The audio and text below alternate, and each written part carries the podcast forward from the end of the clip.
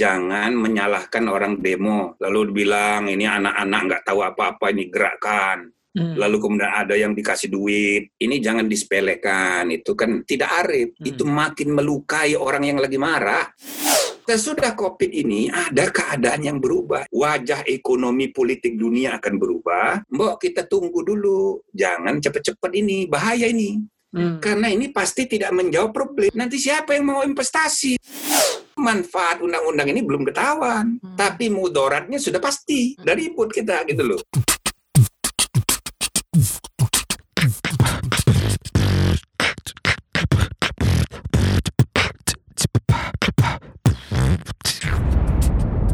Cuap-cuap cuan.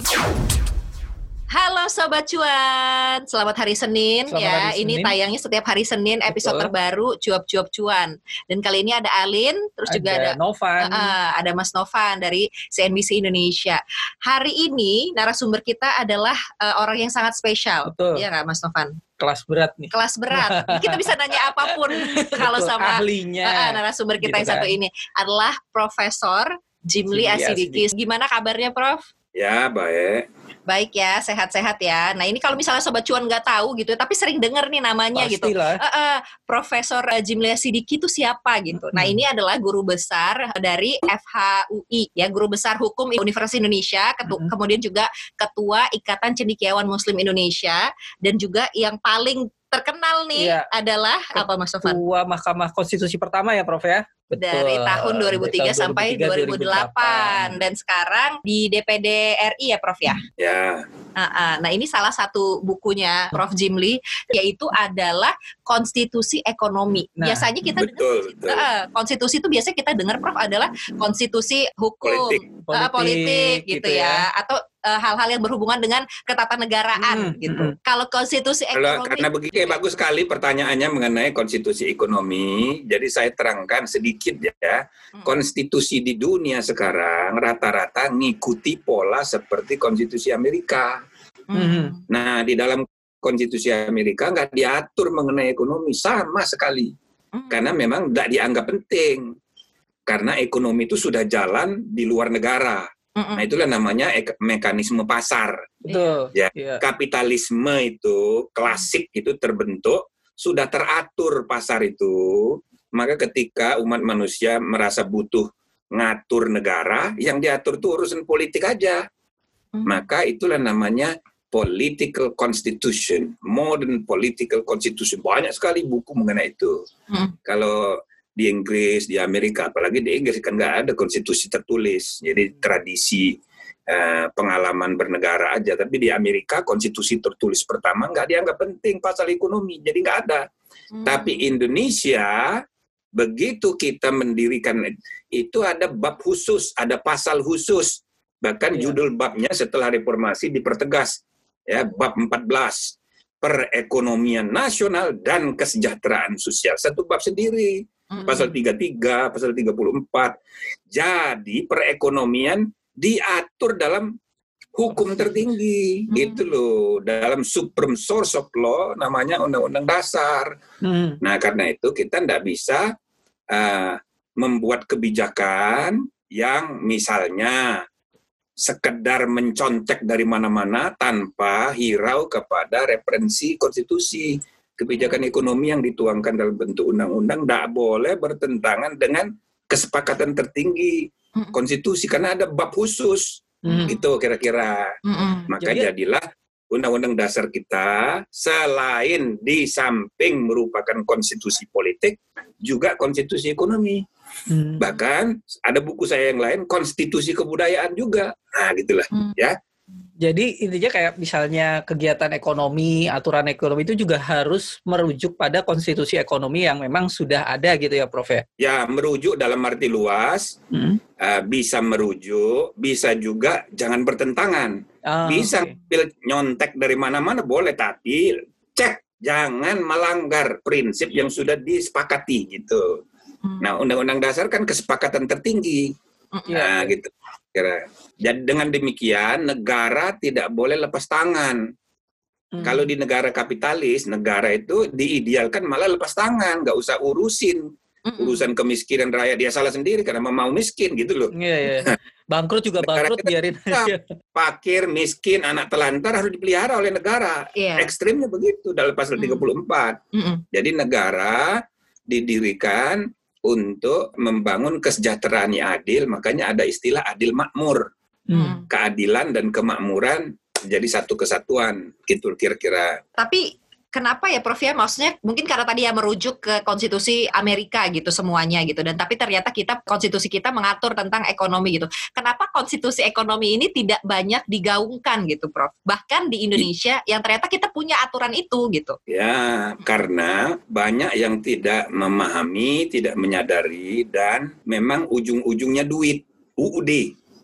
Jadi ada dua macam UUD. Undang-undang dasar itu norma tertinggi. Tapi ada UUD yang kedua, ujung-ujungnya duit. Nah, itu realitas tertinggi. Jadi Oke. dua-duanya itu adalah tertinggi. Satu norma tertinggi dari atas ke bawah, Realitas, ya. satu lagi kenyataan praktek yang juga tertinggi. Semua orang kalau lihat duit hijau matanya. Iya. Maka dalam dolar Mm-mm. itu ada in God we trust. Mm, Maksudnya megang dolar orang ingat Tuhan. Kalau kita enggak Konstitusi Amerika itu enggak menyebut kata Tuhan sama sekali. Ah, Tapi Undang-Undang Dasar 45 itu saya namakan konstitusi yang paling banyak menyebut Tuhan, agama dan ketuhanan. Paling banyak. paling Iya, iya. religius Ah. berarti ya Prof. Iya, konstitusinya. Tapi rupiahnya nggak ada kata Tuhan. Kalau- orang Amerika bicara konstitusi nggak inget Tuhan. Mm-mm. Tapi bicara uang dia Baru inget ingat. Tuhan. Tuhan. Nah, Indonesia sebaliknya kalau bicara konstitusi ingat Tuhan. Begitu pegang duit rupiah, Lupa. termasuk jangan-jangan ini yang cuap-cuap cuan ini, juga nggak ingat Tuhan. Itulah realitas tertinggi maka dua-duanya ini harus apa namanya itu di di di diseimbangkan Hmm. gitu kira-kira Mm-mm. ya norma tertinggi dan realitas tertinggi maka haruslah semua pengatur penentu kebijakan pelaksana dan pejabat semuanya menyadari ini Hmm. maka jangan lupa membuat kebijakan jangan sekedar nyontek dari negara lain Hmm. Nah, banyak kan para ekonom kita yang mendrive kebijakan-kebijakan ekonomi itu kan karena ilmu sosial, dia kan berdasarkan data, Iya. lihat World Bank, lihat IMF, lihat negara lain. Dicontek mana yang baik-baik, ya itu bag- bagus-bagus saja. Tapi tolong ingat, kita ada kesepakatan tertinggi, ada konstitusi, jangan dilanggar. Mm-mm. Jadi kita tidak bisa menghambakan diri kepada kenyataan pragmatis Hmm. kenyataan pasar yang terlalu pragmatis, yaitu super liberal, Hmm. neoliberalisme, ekonomi pasar bebas. Nggak bisa. Kita harus ada referensi, ada ukuran, ada ya pengimbang, ada pengontrol. Nah itulah nilai-nilai konstitusional yang sudah kita sepakati. Pancasila dan eh, pasal-pasal khususnya bab perekonomian dan kesejahteraan sosial gitu. Mm-mm. Berarti ekonom-ekonom itu juga harusnya nggak selain belajar ekonomi juga belajar konstitusi juga supaya bisa menyesuaikan pandangan-pandangannya gitu ya, Prof. ya? Harus, harus begitu. Karena ekonomi kan memperhitungkan. Mm-mm. Politik memutuskan, Ya. tapi hukum itu penentu. Karena negara kita bukan negara ekonomi, bukan negara politik. Istilah negara politik di antara para ahli itu disebut makstat. Hmm. Ya, maka di dalam penjelasan undang-undang disebut negara Indonesia bukan makstat, tapi rekstat. Maksudnya negara hukum. Hmm. Jadi para filosof tentang negara, tentang kekuasaan di sepanjang sejarah itu mengenal namanya Reichstag sebagai sesuatu yang ideal mengimbangi konsep demokrasi. Tidak ada negara ekonomi, nggak ada. Nah, para ekonom harus memperhitungkan masukan kebijakan, tapi yang memutuskan politik. Tapi dua-duanya referensinya tetap hukum. Nah, hukum tertinggi itu konstitusi. Tidak boleh kita eh, semaunya karena ilmu ekonomi kita dari mana, dari mana gitu. Tapi ya kesepakatan kolektif itu sudah eh, puas tidak puas, setuju tidak setuju, bisa saja kita tidak setuju pada pasal 33 Undang-Undang Dasar. Itu kan soal pendapat pribadi Tapi ini dalam bernegara kita udah sepakat, ya kan? Jadi kita tidak boleh berkhianat. Anu, Kesepakatan itu tidak sempurna pasti, karena dia merangkum semua keinginan, dikompromikan jadi satu. Sama aja orang masih ada yang bermimpi mengenai piagam Jakarta. Kenapa sih dicoret tujuh kata? Ya kan gitu kan? Ya artinya tidak puas. Tapi meskipun Anda tidak puas, Anda tidak boleh berkhianat. Karena sudah Kalau ada sepakat kian- ya. Nah ini kesepakatan. Ya gitu. Hmm, gitu, Prof. Nah, kalau Prof lihat sendiri gini, bagaimana sih penerapannya di Indonesia gitu? Apakah gitu sudah cukup banyak yang aware dan apa kebijakan-kebijakan pemerintah Iya, kita gitu gitu sudah ya. selaras dengan konstitusi ekonomi yang ada gitu, Prof? Ya belum, belum. Nggak usah kan dibilang ekonomi di bidang yang lain juga sama. Orang membuat undang-undang kan di DPR itu kan kesepakatan juga. Mm-mm. Maka kesepakatan itu intinya kan mayoritas suara. Siapa yang jumlah suaranya banyak dia yang menentukan. Mm-mm. Pertanyaannya, apakah mayoritas suara identik dengan kebenaran? Iya. Identik dengan keadilan? Tidak. Mm-mm. Mayoritas suara itu bisa sesuatu yang salah tapi disepakati rame-rame. Padahal Salah. salah. Kesalahan Tapi yang kalau sudah disepakati. disepakati, ya sudah jadi harus diikuti gitu loh. Mm-mm. Kesepakatan. Maka ada perbedaan pengertian antara undang-undang dasar dengan undang-undang. Para ahli menyebut undang-undang dasar itu kontrak sosial. Maksudnya, undang-undang dasar itu seolah-olah dikonstruksikan sebagai kontrak atau kesepakatan kolektif semua rakyat Indonesia. Padahal enggak juga kan? Mm-mm. Itu kan. Nah, tapi semua rakyat maka MPR itu penjelmaan seluruh rakyat. Maka anggotanya bukan dari DPR aja, ada DPD. Kalau dulu ada utusan golongan Iya. untuk menggambarkan MPR itu seluruh rakyat. Maka produk MPR itu berupa undang-undang dasar itu adalah kontrak sosial. Tapi kalau undang-undang itu kontrak politik. Kontrak juga cuman mayoritas rakyat Indonesia. Kan selain yang yang terpilih masuk di DPR kan banyak yang tidak terpilih. Iya. Banyak partai yang tidak lolos threshold. Tapi kan ada wakilnya, ada pemilihnya walaupun cuma sedikit. Nah, maka kalau undang-undang dibuat oleh DPR bersama presiden, presiden kan juga dipilih rakyat.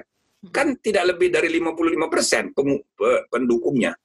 Yang 45 lagi kan mendukung Prabowo kemarin. Iya. Artinya presiden itu produk mayoritas. Nah, lalu dia sama-sama dengan DPR membuat undang-undang. Jadi undang-undang itu berlaku mengikat secara politik. Mhm. Tapi pertanyaannya, apakah undang-undang pasti adil, pasti benar? Belum tentu. Karena itu suara mayoritas saja. Maka saya kita sebut undang-undang itu adalah kontrak politik. Nah, untuk mengendalikan jangan sampai dia tidak adil, kita buat MK dulu. Mhm. Jadi saya ikut merumuskan pasal-pasal undang-undang dasar tentang MK. Saya juga ikut bantu merumuskan ya pasal-pasal undang-undang MK yang pertama. Kemudian saya dipilih jadi MK dan terpilih pula jadi ketua. Nah, Mm. jadi MK itu kita dirikan untuk menga- mengawal itu. Mhm. Walaupun misalnya cuma 9 orang hakimnya, Mm. malah cukup lima orang aja, itu bisa membatalkan undang-undang. Produk politik itu tadi. Mhm. Jadi bayangkan lima orang tidak dipilih oleh rakyat bisa membatalkan undang-undang hasil mayoritas rakyat. Nah, gitu loh. Mhm. Ya itu itulah cara kita mengimbangi demokrasi majoritarian dengan prinsip rule of the constitution, rule of the law. Nah, gitu. Secara sederhananya MK ini memang perannya kayak wasitnya produk undang-undang tadi yang di Ya antara lain. Jadi salah Hmm. satu kewenangan MK itu menguji konstitusionalitas undang-undang. Tapi ada lagi yang yang lain, misalnya memberhentikan presiden. Oh, Mm. MPR memberhentikan presiden tapi di apa namanya di, diadili dulu benar salahnya tuntutan Hmm. dari DPR di MK. Ada lagi perselisihan hasil pemilu, ada lagi sengketa lembaga negara, ya. Mhm. Mm. Ada lagi pembubaran partai, itu tempatnya di MK. Tapi yang paling banyak kasusnya adalah pengujian undang-undang. Mhm. Nah, undang-undang buatan DPR dan pemerintah itu tadi, Hmm. produk mayoritas suara tadi, dikendalikan dan bila perlu dibatalin semuanya. Nah, sudah banyak undang-undang yang batal seluruhnya. Bukan hanya pasal-pasal tertentu, tapi seluruh undang-undangnya dibatalin. Misalnya undang-undang ketenaga listrikan dulu, Iya. Pernah kita batalin total. Hmm. Nah, kan ini nih kita ngomong tentang produk, Produk. dari DPR nih, Yang Prof. lagi juga rame yang ya. lagi rame Iya, iya, iya. diprotes sama banyak eh, elemen masyarakat ya. Bahkan kalau yang turun demo nih Prof kemarin itu sampai ada anak-anak Iya, SMK gitu SMK. Prof yang belum legal gitu. Ibaratnya belum 17 tahun, belum ada KTP gitu ya. Ini udah turun ke jalan. Kita nggak tahu mereka tahu konteksnya atau Hmm, tidak gitu. hmm. Tapi eh, kita sadar bahwa Omnibus Law Cipta Kerja ini ya terutamanya ini ada penolakan yang sedemikian besar. Prof Ya. dari masyarakat gitu. Kalau Prof Jimli sendiri pandangannya terhadap Omnibus Law ini gimana? Kalau saya, pertama ya kita harus arif ya, jangan menyalahkan orang demo serta merta begitu saja. Mm-mm. Lalu dibilang ini anak-anak nggak tahu apa-apa ini gerakan. Hmm. Lalu kemudian ada yang dikasih duit, Mm-mm. ya kan gitu. Ini jangan disepelekan. Itu kan itu kan anu ya apa namanya? hmm, Hak juga ya Prof ya. ya bukan sekedar hak, tapi itu anu tidak arif. Hmm. Itu makin melukai orang yang lagi marah. Hmm. Betul, jadi lukanya tambah koyak dan lama ngobatinya. Hmm. Jadi jangan digitukan. Ini para pejabat kan karena sedang hidup di zona nyaman, cari gampang aja nyalah-nyalahin gitu. Lalu digebukin, itu kan tidak tepat. Dan ini bisa salah salah duga dikira ini organize. Ini seluruh Indonesia. Jadi kalau tidak ada COVID mungkin gawat ini sudah. Ini karena ada COVID aja, jadi masih bisa ada pengendalian eh, internalnya masing-masing ya keluarganya. Jadi ini eh, serentak dan keluhan ini kan bukan sesaat, udah setahun, udah lama, ya hampir setengah tahun lah selama COVID ini. Jadi jadi saya rasa kita mesti bijaksana. Nah, tetapi harus di, diarahkan satu-satunya tempat kalau undang-undang itu sudah disahkan secara material di DPR. Jadi undang-undang itu kita beda bedakan dua. Pengesahan material di DPR, pengesahan formil di presiden. Presiden. Ya. Mm-mm. Di tanda tangani, diberi nomor masuk lembaran negara. Itu saya namakan pengesahan formil. Kenapa penting dibedakan? Karena pengesahan material itu sudah final, nggak boleh diubah lagi. Begitu ketok palu, tok, nggak boleh diubah lagi. Oke. Dalam tradisi di dunia, yang boleh diubah itu kompromi ya, dan Hmm. itu pun harus ada pengaturan ter- tertentu. Ini seluruh dunia yang sifatnya clerical error saja, spellingnya salah, Oh. titik komanya salah. Nah, itu boleh dikoreksi oleh seknek atau oleh sekretariat. Jadi yang sudah diketok tok itu nggak boleh lagi ditambah-tambahin. Hmm. Satu kata pun tidak boleh karena maknanya berubah. Norma hukum itu itu terletak di kata-kata nggak boleh berubah lagi. Hmm. Kenapa tidak boleh berubah? Karena dia sudah jadi undang-undang. Disahkan atau tidak disahkan oleh presiden menurut pasal 20 ayat 5 rancangan undang-undang yang sudah diketok palu yang sudah mendapat persetujuan bersama resmi dalam sidang terakhir itu resmi menjadi undang-undang dalam 30 hari. Hmm. Maka tidak boleh ada perubahan. Nggak boleh ya. Maka waktu disahkan harus jelas mana naskahnya. Mm-mm. Titik komanya harus jelas gitu. Ini Kalau alamatnya berubah-berubah ya. Mm-mm. Kalau masih berubah masih belum jelas. Berarti ada masalah Hmm. tentang legitimasi dan legalitas pengesahannya. Itu ya. Nah, maka harus dibedakan pengesahan material dan pengesahan formil. Hmm. Nah, maka saya menganjurkan para demonstran jangan meniru yang gerakan 212 GNPF. Mm-mm. Demo berjilid-jilid itu memindahkan ya political mob Hmm. harus ke ruangan sidang. Jangan lagi kita itu menggerakkan keputusan politik bernegara melalui mob. Gitu loh. Itu mobokrasi bukan demokrasi. Hmm. Nah, kalau ekspresi kebebasan pendapat itu harus itu kemerdekaan berpendapat kebe- kebebasan berekspresi hak dilindungi oleh undang-undang dasar. Tapi jangan kelamaan dan tidak perlu berjilid-jilid. Jadi itu mempolitisasi merek. Kenapa enggak dilembagakan jadi partai aja kalau memang mau berpolitik? Jadi anjuran saya kepada misalnya GNPF gitu ya Lu udah bikin partai lah, mumpung masih lama untuk 2024. Bikin partai aja. Jangan pakai gerakan alumni-alumni begitu. Nah, ini nanti ditiru pula oleh gerakan anti undang-undang cipta kerja.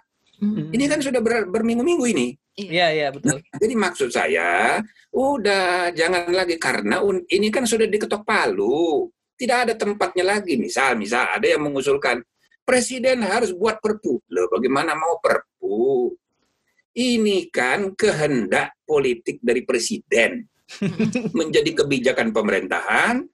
Dia udah pidato tanggal 20 Oktober waktu pelantikan, pidato lagi tanggal 16 Agustus, setiap minggu sekali mengadakan rapat, rapat. dengan tim, terlibat aktif.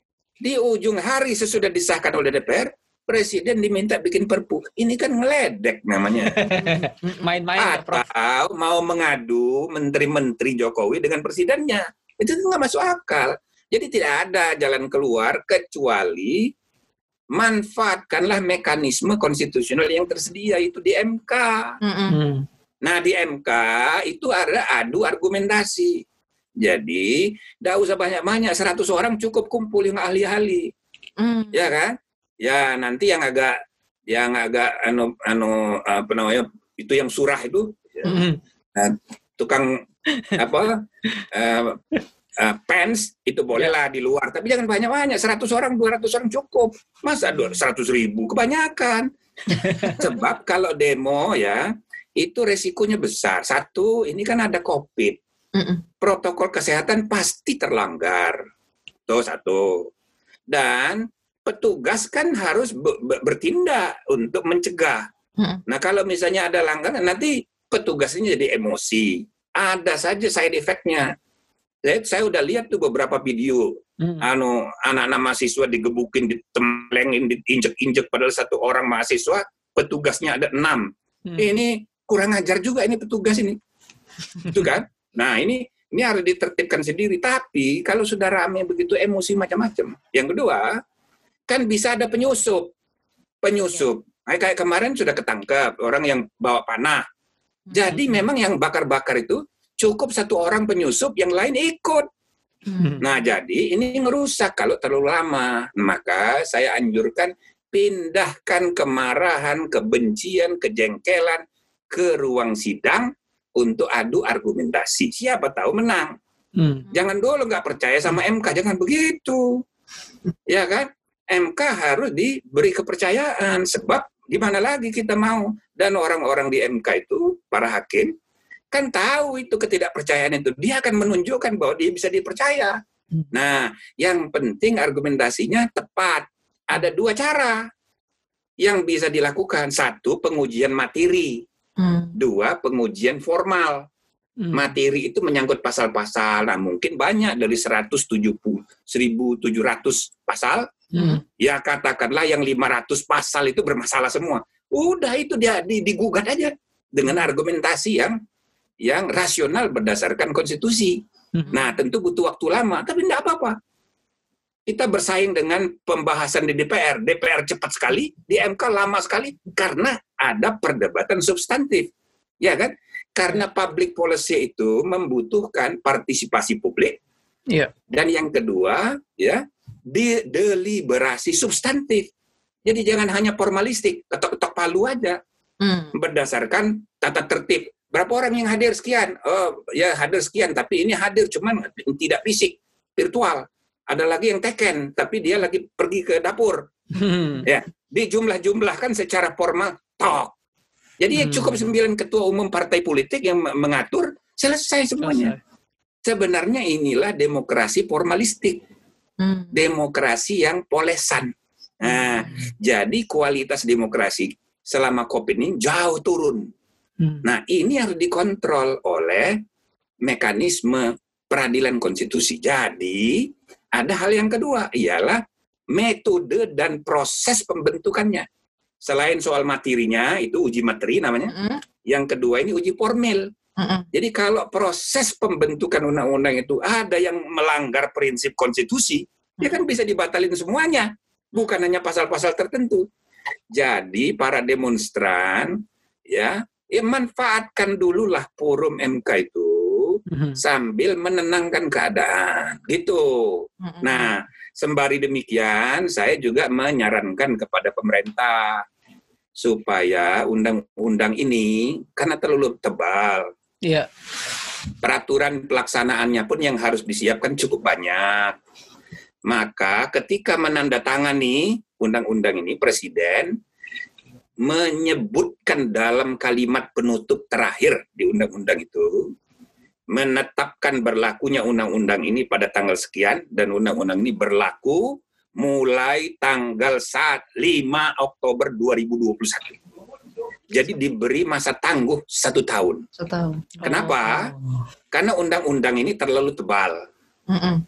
Butuh waktu untuk mencernanya dalam sosialisasi substantif yang luas. Hmm. Lalu yang kedua butuh waktu untuk mempersiapkan peraturan pelaksanaannya. Sehingga begitu dia mulai efektif, tanggal 5 Oktober tahun depan, Mhm. ini udah tenang semuanya, perdebatannya itu sudah tinggal uh, substantifnya saja, tidak lagi emosi, ya kan? Dan ada kepastian hukum juga bagi semua uh, subjek hukum yang terkait, termasuk investor. Hmm. Ada kepastian. Jadi dia tidak hanya akan masuk investasi itu dengan melihat norma hukumnya, tapi kesiapan masyarakatnya. Kalau masyarakatnya secara politik membahayakan bisnisnya dia, dia tidak akan masuk juga. Mm-mm. Nah, maka ada langkah yang mestinya pintu masuk yang bijaksana kalau undang-undang ini disahkan secara de jure, tapi efektivitas pemberlakuannya ditangguhkan setahun. Nah, nah gitu kira-kira. Dengan begitu jadi jalan keluar. Hmm, tapi Prof ini kan terkait tadi ya bisa menggugat di uh, uji materi atau uji formilnya gitu. Tapi kalau menurut Prof ini kan dari prosesnya saja berarti kalau yang bisa saya uh, tangkap gitu tadi Prof kan bilang kalau sudah diketok palu itu tidak boleh ada yang diubah. Tapi kan ada statement ya dari DPR bahwa Hmm. ini masih ada revisi atau ada perubahannya. Iya dari Iya kan? jumlah halamannya, Ah, finalnya gitu. kan. Nah, kalau jumlah halaman nggak ada masalah. Itu Oh, kan gitu. soal pengetikan. Nah, Karena- itu clerical aja. Jadi dari 2000 halaman, ya, dari 1000 halaman misalnya, Ya. di, diubah ponnya dari pon 12 menjadi 15. Ya kan? Ya Ya. otomatis jadi 3000 halaman dong. Nggak ada Oke. masalah itu. Yang penting itu substansinya. Tidak boleh ada bab baru, nggak boleh. Ada tambahan bab, ada tambahan pasal, ada tambahan kata, nggak boleh. Karena yang disahkan itu, ini kan tindakan hukum. Ya. Tindakan hukum. Jadi begitu disahkan, toh, sama aja kayak pengadilan. Hmm. Pengadilan membacakan putusan, toh, pernah ada kejadian, Todong Mulia Dubis ngeluh sama saya, dia datang satu hari dulu. Ada kali 10 tahun yang lalu. Ada putusan di Jakarta Pusat, pengadilan negeri. Masa di ibu kota Republik Indonesia, di Jakarta, pusat pula, pengadilannya sudah membacakan putusan, minggu depannya ditunggu-tunggu, kok belum dapat-dapat petikannya, Oh. Hmm. petikannya, salinannya. Diminta ke sekretariat, ke panitera, ternyata belum diketik. Nah itu kan nggak bisa begitu. Tidak berlaku putusan begitu. Hmm. Putusan itu berlaku kalau dibacakan di depan umum. Dibacakan tuh maknanya teksnya itu ada. Udah ada teksnya. Ini saya bilang nggak berlaku itu. Nah itu begitu kampungannya cara kita bekerja. Sudah abad 21 begitu. Tapi ini tidak boleh dibiarkan. Oke? Jadi orang sampai sekarang ini mengang, ma- ano, mem- memahami seolah-olah MK itu penting untuk judicial review di bidang materi saja.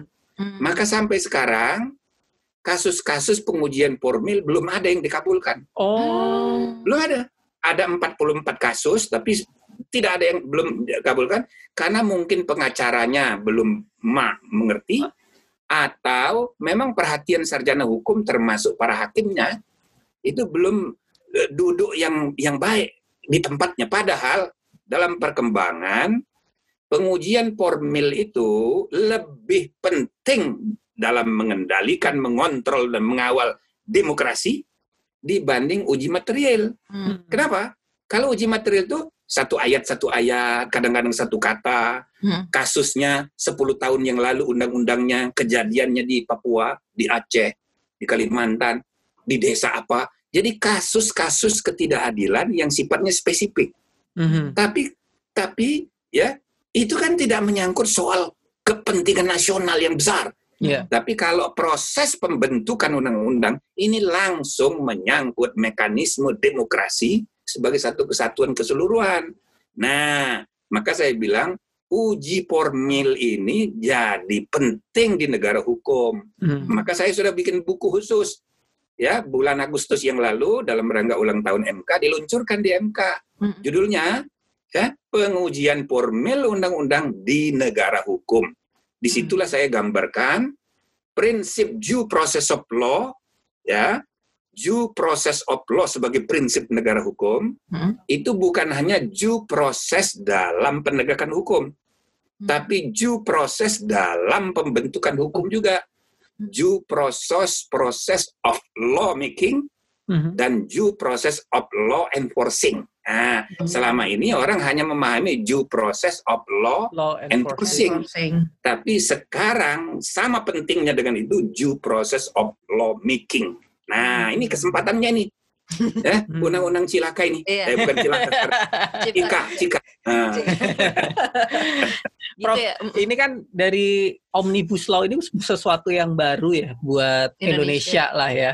Apa yang Ya. sebenarnya anak-anak muda pahami tentang produk omnibus law ini? Apakah ke depan juga kemungkinan kita juga perlu menyesuaikan bahwa akan ada omnibus law omnibus law lain ke depan yang mungkin saja di create sama pemerintah atau DPR. Jadi saya sejak dulu di MK itu selalu menganjurkan kita tidak kaku dengan tradisinya bergaul, melibatkan diri dan me- mengambil yang baik-baik dari tradisi common law.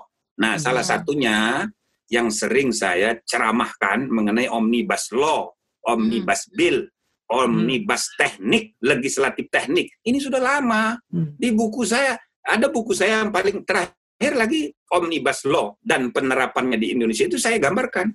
Jadi di training-training di mana gitu, apa di kelas itu selalu saya singgung soal omnibus ini. Nah, tapi kan baru baru anu kalau dia sudah masuk ke dalam pikirannya presiden. Nah, ya Ya. selama ini belum nyampe ke presiden. Yang membuat dia sampai ke presiden itu ya ah, Pak Sofian Jalil. Saya rasa waktu dia di Menko sering diskusi juga sama saya.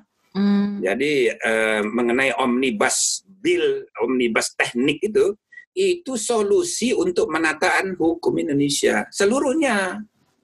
Ya, bukan hanya untuk cipta kerja, bukan hanya untuk ekonomi. Ini kan semua orang ini pikirnya ekonomi melulu, investasi melulu. Ini Duit kan ya. negara melulu gitu loh. Jadi saya waktu diundang tiga kali saya diundang ke Balek sebelum COVID nih ya, sebelum Iya. COVID. Saya bilang ini kesempatan kita menata. Nah, jadi omnibus ini mm, jadi teknik. Nah, sesudah ditetapkan 50 RUU, ah, sebelum ditetapkan 50 RUU, draftnya itu saya sudah dikasih tahu, saya diundang lagi. Nah, di dalam RUU itu eh, apa eh, prioritas 50 RUU itu kayaknya sudah ditetapkan sih, tapi belum diumumkan. Nah, itu ada empat RUU pakai dalam kurung omnibus law. Oh. Satu, cipta lapangan kerja. Mm. Dua, perpajakan. Tiga, IKN, Ibu Kota Negara. Keempat, farmasi. Nah, Si. ya saya kritik. Ini kan yang masih waktu awal. Ya. Itu masih 50, kemudian berubah jadi 37 kan. Mm-mm. Nah, saya bilang, kenapa cuma empat yang dalam kurung? Omnibus ini kan teknik untuk memadukan sistem secara harmonis. Maka, semua undang-undang itu diomnibuskan, terutama yang kompleks. Misalnya tentang pemilu. Semua hal yang terkait dengan pemilu, termasuk tentang media, termasuk tentang parpol, termasuk tentang ormas, itu bukan hanya kodifikasi sempit sebagaimana sering dibicarakan. Jadi saya bilang ini omnibus juga. Semua jadi omnibus kan. Kenapa kok ekonomi melulu ini? Capek ini menjelaskan. Kayaknya negara ekonomi. Ini bukan negara ekonomi. saya bilang. Ah, gitu. Nah, Mm. ya kan? Mm. Tapi ya karena sudah disepakati ya cuma empat itu. Hmm. Nah sekarang perpajakan dimasukkan di cipta kerja. Ya. Jadi ya sudah sudah benar itu. Tapi begitu ada COVID, saya diundang lagi, saya ditelepon, saya bilang nanti saya berubah pikiran ini. Mm. Kenapa Pak? Nah, saya bilang, jadi sesudah sesudah ada banyak pakar termasuk Pak Bambang Kesowo Mhm. atas usul PDIP suruh jadi narasumber di balik, dia nggak setuju dengan opsi dan ini apa namanya omnibus ini, dia nggak setuju. Nah, beberapa pakar yang lain nggak setuju juga.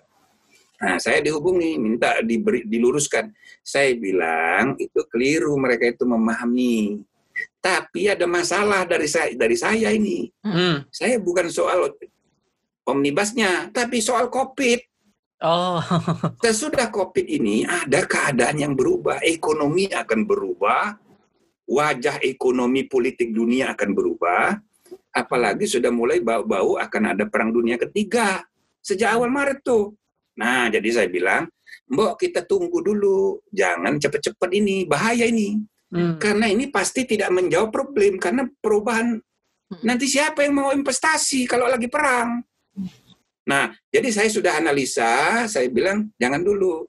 Nah, kalau misalnya kita ada kebutuhan untuk menarik investasi dalam dan luar negeri, itu kita bikin undang-undang khusus-khusus saja. Jadi saya di buku saya saya jelaskan, makin eh, normal suatu keadaan negara, maka makin tebal undang-undang itu makin baik Hmm. untuk mengharmoniskan. Tapi makin tidak normal atau darurat keadaan suatu negara, makin tipis undang-undang itu makin bagus. Hmm. Nah, itu prinsip saya. Saya Mhm. Waduh, Pak, tapi ini sudah keputusan partai ini, Pak. Gimana? Akhirnya saya nggak jadi diundang. Berarti menurut Prof juga sekarang ini kondisinya memang up sangat-sangat tepat, tidak gitu ya. normal ya Prof. Artinya Saya berpendapat sekarang ini sangat tidak normal. Dan ini bukan hanya Indonesia, seluruh dunia. hmm, maka seluruh dunia itu akan eh, ya kan ngerem termasuk investasi. Jadi jangan dikira orang akan rebutan sesudah undang-undang ini dat, anu jadi orang rebutan investasi. Enggak, enggak begitu. hmm, Tidak begitu. Pasti butuh waktu, butuh penyesuaian. Orang kan lebih tensi dulu. Ya. Mau lihat-lihat dulu gitu loh. Bagaimana kalau demo terus takut nanti pabriknya dibakar gimana? Jadi pertimbangan orang bisnis itu nggak begitu. Maka ini butuh waktu. Nah, tahu-tahu nanti masa pemerintahan sudah habis. hmm, Jadi manfaat undang-undang ini belum ketahuan. Hmm. Tapi mudaratnya sudah pasti. Dari ribut kita gitu loh. Nah, Hmm. maka kalau menurut saya kita harus hadapi kebijakan-kebijakan dengan memperkenalkan kebijakan-kebijakan yang khusus hmm, dan bila perlu itu undang-undangnya itu dan bila perlu pu- perpu pun cukup lima lembar lima lembar aja cukup kenapa sih mesti tebel-tebel. Sehingga ketika diperdebatkan mudah. Cuma lima lembar. Cuma 10 pasal. Satu hari berdebat selesai itu 10 Selesai. pasal. Hmm. gitu. Misal ada masalah dengan 100 pabrik yang mau dipaksa pindah dari China oleh pemerintahnya negara-negara barat. Amerika, Iya, Prancis, betul. Inggris. Oke 100 Iya. nah ini kan kesempatan. Hmm, bagaimana merebut mereka pindah ke Indonesia? Jangan ke Vietnam jangan ke Thailand jangan ke Filipina jangan ke Malaysia. Nah caranya ke mana kalau menurut saya itu konkret. Bila perlu semua duta besar jadi negosiator. Hmm, lalu dirumuskan kebijakan apa yang menurut mereka menarik dibikin MOU dengan mereka. Hmm. jadi dari 100 itu kita dapat 50 aja, lalu kita bikin undang-undang untuk kepentingan menarik investasi 50 pabrik itu. Nah, Jadi lalu bagaimana caranya? gitu ya, Prof? Iya, jadi dia diberi tempat di mana? Di lima, lima kawasan. Satu di Batam, satu di Pulau Seribu, satu di ujung Kulon, satu di Jawa Timur, misalnya, satu di Sulawesi Utara, misalnya begitu, atau Hmm. satu di Papua. Pokoknya ada dibagi lima, masing-masing 10 pabrik. Mm-mm. Nah, di situlah undang-undang ini diberlakukan. Terserah bawa pabrik langsung dari sana, pajaknya dibebasin selama 10 tahun, 20 tahun. Misalnya, biarin. Ya, nggak usah ada pajak. Lalu, eh, pegawainya boleh dibawa dari China sana yang sudah bekerja dengan catatan 50-50, 50% dari Indonesia. Terus, syarat lingkungan hidup, nggak usah ada. Misalnya terumbu karang di tempat itu hancur semuanya. Misalnya. Hmm. Tapi hanya di situ saja. Kalau undang-undang ini berlaku dari Sabang sampai Merauke, maka ini akan dinikmati oleh pengusaha lokal yang sudah ada sekarang. Ya. Gitu loh. Bukan investasi baru dan terumbu karang rusak dari Sabang sampai Merauke. Sedangkan yang tadi ini misalnya gitu ya, Ya, itu nggak boleh nggak terumbu karang rusak. Tapi seandainya terpaksa mereka mau pindah dengan syarat boleh merusak terumbu karang, ya sudah. Tapi cuma di lima pulau aja. Hmm. Jadi terumbu karang dari Merauke sampai Sabang nggak rusak gitu loh. Nah, belum lagi sistem norma yang berubah ini banyak sekali Mm-mm. banyak sekali saudara kalau belajar ya manajemen perubahan hukum norma lama yang banyak sekali itu tidak berlaku lagi Mhm. lalu norma baru yang banyak sekali jumlahnya belum efektif Hmm. maka ada masa transisi keadaan tanpa norma sama dengan keadaan kacau Mm-mm. oke Ya, ya, ya. karena jumlah normanya banyak sekali masa transisinya lama Mm-mm. sosialisasinya, kemudian tidak usah kan masyarakat, para petugas birokrasinya saja pun setengah mati mendidik mereka dengan norma baru ini. Hmm, Lama dibutuhkan. Negara kita ini besar sekali. Ya, ya. Maka akan ada masa kekacauan antara norma lama dan Dan norma, baru. Hmm. Kekacauan ini ya makan waktu katakanlah empat tahun, masa kepresiden Jokowi sudah habis. Hmm. tiba-tiba datang presiden baru, undang-undang ini dicabut. Ganti lagi ya. Jadi sia-sia, Mm-mm. jadi sia-sia gitu loh. Nah, maka jalan keluar yang saya sampaikan tadi itu saya rasa breakthrough. Nah, ditangguhkan efektivitasnya satu tahun sambil kita beri kesempatan sosialisasi mendalam ke seluruh elemen masyarakat dan upaya hukum dari para demonstran disalurkan secara Hmm. konstitusional gitu. Hmm. Itulah aturan konstitusi kita ya yang sudah menentukan dan itu jalan satu-satunya. Jangan lagi di jalanan menyelesaikan masalah, selesaikan di ruangan sidang. Nah, gitu. Berarti sat- eh, masa tang- tangguh satu tahun itu juga bisa memberikan kesempatan untuk melihat kondisi COVID terkini seperti apa. Kemudian ini juga ya, Prof ya. Benar. Sambil mempersiapkan peraturan pelaksanaannya, PP-nya banyak sekali tuh. Hmm. Jadi undang-undang ini jangan dikira langsung jalan, enggak. Dia butuh dulu peraturan pelaksanaan, ada peraturan menteri. Itu jangan dikira gampang. Itu nggak bisa rapat satu minggu. Nggak Iya. bisa. Apalagi Kalaupun virtual. rapatnya satu minggu, yang membuat draftnya itu cuma satu orang, dia aja yang ngatur itu. Menterinya pun belum baca. nah, gitu. Jadi memang itu karena ini buat hajat hidup orang banyak gitu. Jadi nggak bisa dikebut atau buru-buru gitu ya, Nggak Prof ya. Makanya saya bilang dalam keadaan tidak normal, ya undang-undang itu makin tipis makin baik. Mm-mm. dalam keadaan normal makin tebal makin mengintegrasikan. Mm.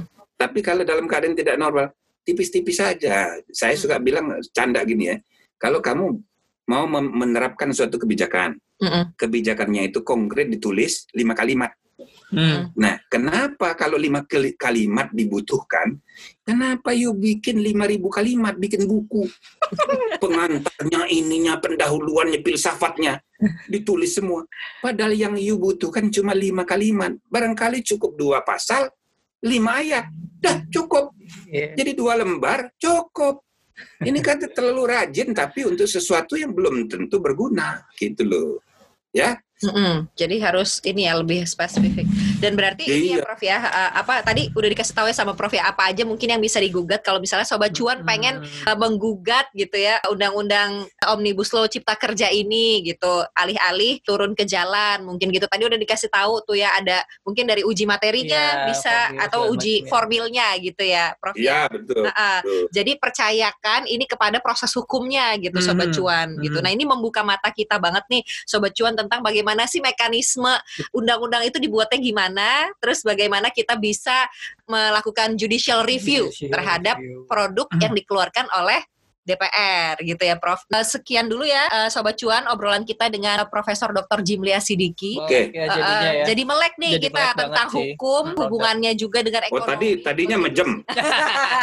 kan banyak Sobat Cuan yang mungkin nggak terlalu aware gitu yang Prof. tadinya Oh, gitu. yang Iya, iya, tadinya mikirnya ujung-ujungnya duit atau ujung-ujungnya cuan, jadi Uh-uh. sekarang peduli juga ya ujungnya hukum juga. Oh, cuan tuh duit ya? Cuan Iya. Duit ya? Cuan itu Ujung-ujungnya- duit, keuntungan juga bisa Keuntungan. profit gitu. Ya, Oh iya, ujung ujung ujungnya cuan. karena kalau melek lebih melek hukum Mm-mm. dalam berbisnis dalam apa juga pasti akan lebih aman dalam mendatangkan cuan Cuannya. lebih safe gitu kan. Amin amin amin. Cuannya Ya benar. lebih, iya cuannya lebih halal. Oke kalau gitu. Uh, baiklah Sampai kalau ketemu lagi ya. Terima kasih banyak Prof. Sehat-sehat selalu. Terima kasih. Terima kasih banyak Ya. Sobat Cuan. Sampai jumpa. Dah. Assalamualaikum Ya. Prof. Assalamualaikum.